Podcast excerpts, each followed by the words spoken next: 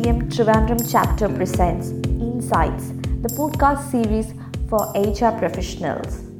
National Institute of Personnel Management, established in 1980, is one of the premier organizations of professionals engaged in personnel management, industrial relations, labor welfare, and HRD in the country. NIPM is a non-profit making body registered under the Societies Registration Act and devoted to the development of skills and expertise of HR professionals through active programs like webinars, seminars, workshops, conferences and publication of research papers through its chapters all over the country. NIPM Trivandrum chapter is one of the oldest and the most dynamic chapters in the country and has always been at the forefront in organizing various professional activities involving executives and HR professionals, enabling them to reskill and upskill to face the challenges of the disrupted era. The Trivandrum chapter also conducts an advanced program on labor law for HR excellence. NIPM student chapters are formed in different B schools in Trivandrum and Kollam districts. The chapter regularly organizes special programs for the benefit of the student members of the chapter. NIPM Trivandrum chapter presents Insights, the podcast series for HR professionals. Greetings from NIPM Trivandrum, and you have tuned into Insights NIPM Talks. In our first episode, we will be exploring the topic English as a global language and its importance in professional growth. To talk about this topic, we have Sri TK Arunachalam, Regional Director, South Asia, Cambridge Assessment English, which is a part of University of Cambridge. Arunachalam leads the South Asia office of the Cambridge Assessment English, which he was instrumental in setting up in 2005. The South Asia office manages the operations of India, Nepal, Sri Lanka, Maldives, Bhutan, and Bangladesh. He has a Master of Arts from the University of Cambridge and is an alumnus of Loyola College, Chennai. Welcome to the show. Let's start by asking Aruna about the importance of English in the gig economy. Hello, everyone, and I'm delighted to be invited by NIPM Trivandrum chapter to share my thoughts on English language communication. The first things that come to our mind is about the importance of English in the gig economy. Um, you can look at this from two perspectives. One is from the participants in the gig economy, uh, the staff, the employees, the participants, how it affects. And the other end, it's the creators, the entrepreneurs side of the economy. How does English affect or can enhance some of the appeal there? When you look at it from the participant side, I think you can see that those who are doing these uh, freelance short term assignments, right from your uh, Ola drivers to Uber to Swiggy's to Zomato's to the high end digital marketing communication experts who run campaigns, consultants. I think the common thread across this whole function or how they can enhance their financial appeal is the turnaround times. And the turnaround times are vastly affected by good quality communication. Not necessarily English, I think good communication skills are really important for gig economy. But when you look at a country as diverse as India, uh, from Kashmir to Kanyakumari, I think one of the easiest things that kind of binds the gig, economy is the use of English language as a tool for communication. So um, I think that part is pretty well understood. I think even if you take, uh, we I think in Cambridge we have worked with uh, people in some of these uh, uh industries. Uh, better communication would lead to better customer service. Better customer service could potentially lead to uh, rewards. I think in this gig economy, tipping and valuing customer service ratings are really really important and the five star rating i think is directly correlation to the uh, communication skills and the overall customer service that the participants the gig economy kind of share. So i think again communication skills are important. If you're able to communicate with your investors i think it's a great tool to utilize. Whatever language you use you use it but use it with confidence but if you have an edge on English language communication skills, the pool of investors, the pool of people that you can reach becomes a lot more wider. That's the only point I would like to share with you. Better communication means better customer care. COVID 19 is a game changer. Everything changed, especially in the new normal. The way we communicate with our customers also changed. In this context, Aruna, can you enlighten us on the impact and the importance of English at work during the pandemic? I think I think when we all rewind 16 months, I think the world was totally different. What happened then was I think all our workplaces came home there are people who get a lot of energy by interacting with their fellow colleagues, with customers in person, who have expressive body language, fantastic tone of voice, and all of that. But what happened was we were all forced to work from home. All of us had to rely on Zoom or Teams or any other proprietary tools, which meant that the impact that you could have had when you're present live in a meeting, you're trying to recreate digitally uh, I think all of you would understand that there is a stark difference. So, in the first few months, I think people are trying to cope with it. I think those, in particularly in the IT sector, are pretty much used to these conference calls and all of that. But even for them, the difference was I think it's a hybrid model. As the world emerges from COVID, I think our direction or the guidance for the future is that it can never be the same as it was in the past. So we are looking at an era of hybrid meetings where there'll be some colleagues live inside a meeting room in, in person and most of the others connecting from their homes or from other offices or wherever they are. So if this is the future of live meetings, then what was earlier happening, the impact that you could have had with your some of your behavioral skills, your presence and all of that, you need to mimic that digitally that is a challenge. I'm sure there are technology tools that are available or will be available in the future that can enhance that. But right now, all meetings are deconstructed to the uh, the spoken word that is being used, uh, the slides that are being shared, the written word over there. So currently, that's the limitation of this digital communication world that we have. You have the spoken word, you have the written word, and how precisely you can communicate using these two makes a significant difference to all organizations. So companies have started investing, sensitizing people to kind of make sure that how effective you can be in utilizing the spoken word, utilizing the written word. Uh, gone are those days where you hear lectures in these meetings. I think when we started last March, we were hearing long meetings, people using monologues. I think people have become much better to use these meetings very, very effectively. So we are now in a stage where colleagues working in many organizations are uh, very clear that this is what would help them in terms of communication. But the bottom line is how important your spoken word is going to be and how important the written word is going to be. So, for this, unfortunately, you're stuck to a language and currently, the way the direction of this communication, the, the trajectory of the organizations around the world is that English is still used by more than 80% of global multinational corporations, which means that most of us are forced to use English language. So the spoken word and the written word in English language have assumed a lot more importance because in a virtual conversation, if you're not using the right vocabulary, you're not using the right phrases, there is a great chance that people may misunderstand it. So, to avoid all of this, I think we still need to reflect back and see how better we can become in terms of our communication, especially using the English language. And how I think I know, I think I'm someone who uses the uh, gestures a lot, love in person communication. But on a virtual medium, if I use a lot of gestures, what happens is that it becomes distractive to the audience because they see my hand blurring the vision. So it's not on. So you need to kind of find ways to communicate but i think the best is that i think most of us have figured out a way to kind of manage or mitigate this situation. So going forward there'll be a lot more of these hybrid meetings and i'm sure as the meetings evolve communication tools and skills would also evolve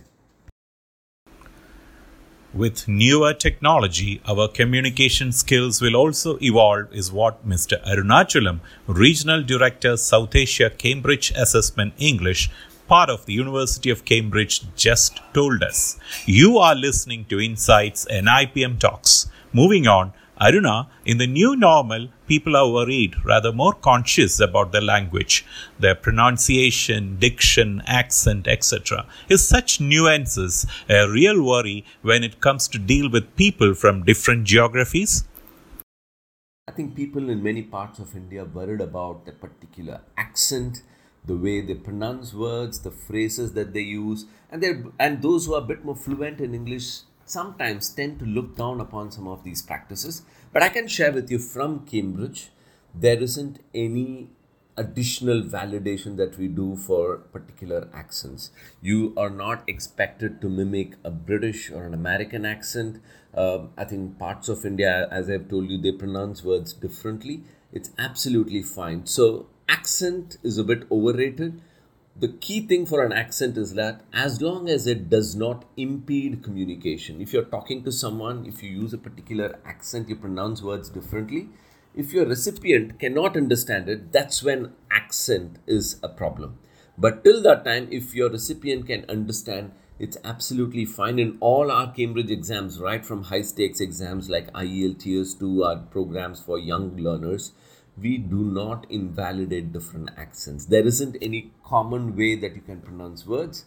I think people need to be free to kind of pronounce words, but as long as you it does not impede communication. Having said that, when you transfer that to a corporate environment, the challenge here is that you may have colleagues from uh, Europe, Africa, Middle East, uh, East Asia, or America in your conversation.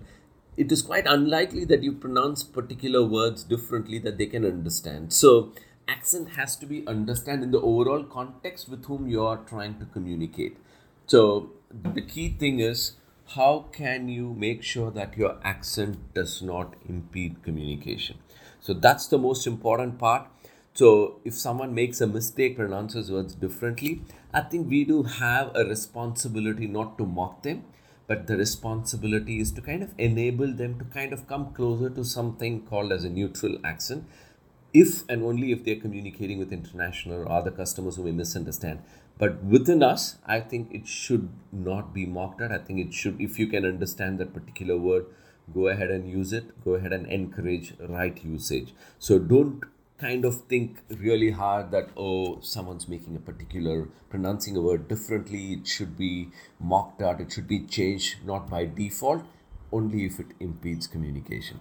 And the last part to kind of say is that would you pronounce words differently if you use a particular accent? Will it impede your professional growth? Again it's linked to my earlier response. If you're working in an environment where you need to deal with international customers, the most important thing is what you're trying to communicate. That's the most important part. How is your resolution for a particular problem? That's the most important part. Language is a tool to communicate that. So sometimes your technical skills are a bit less rated than your communication skills. I think from Cambridge, we think that that's incorrect I think the real focus should be on the actual problem and how it can be resolved rather than communication. But if you use the right communication, the vocabulary, the accent, and the pronunciation, if it is all right, then it brings that preciseness to your communication. It helps you to resolve issues a lot more quickly. And in a gig economy, as I shared with you earlier, your five star ratings are there for the taking if you're able to resolve a customer's issue quickly, precisely, and without any problems in terms of them misunderstanding your communication. Don't mimic, be you. The whole idea is to communicate properly and make the other person understand what you are trying to communicate. You did give us insights on the importance of English in business. And before we close this episode, can you please tell us about Cambridge's programs, especially for the working professionals to enhance their English language skills? Some of you who are listening to this podcast are now wondering okay, how can I improve my overall communication skills? Because not only helps you in career progression, it also helps you to communicate precisely and be successful overall. So, Cambridge, as part of the University of Cambridge, we do offer various solutions. One of the key things that we do in terms of working with companies as well as higher education institutions is our focus on business communication. We offer a range of certifications the business English certificate from Cambridge, is very, very popular amongst engineering colleges all over India, where students do this. So before they join a particular IT company, they have the relevant language skills that are suitable for these organizations. The other part that we work on is with working professionals because now recruitment happens from all parts of India, uh, rural locations, tier 1, tier 2, tier 3 locations, it's very difficult to have standardized skills. While technology skills can be standardized, employers find that language skills are slightly different. So they use tools from Cambridge, the Cambridge LinguaSkill and the Cambridge Upskill to kind of make sure that they can validate the current language skills. And if someone is not meeting a particular standard, there is an opportunity for them to kind of develop. Currently, instead of rejecting candidates, which is fairly negative, they're giving a pathway to a candidate to say today you're at this level. If you need to get uh, to a level where you need to join a particular uh, organization or to get promoted they're defining certain levels which puts the onus on the individual. So if you want to get ahead in your career want to progress then you need to improve. So if that is the uh, methodology then there are tools available from cambridge where um, working professionals, students can utilize it, benchmark their current levels, find out what levels they need to go to, work towards that level, and actually find a way to be successful.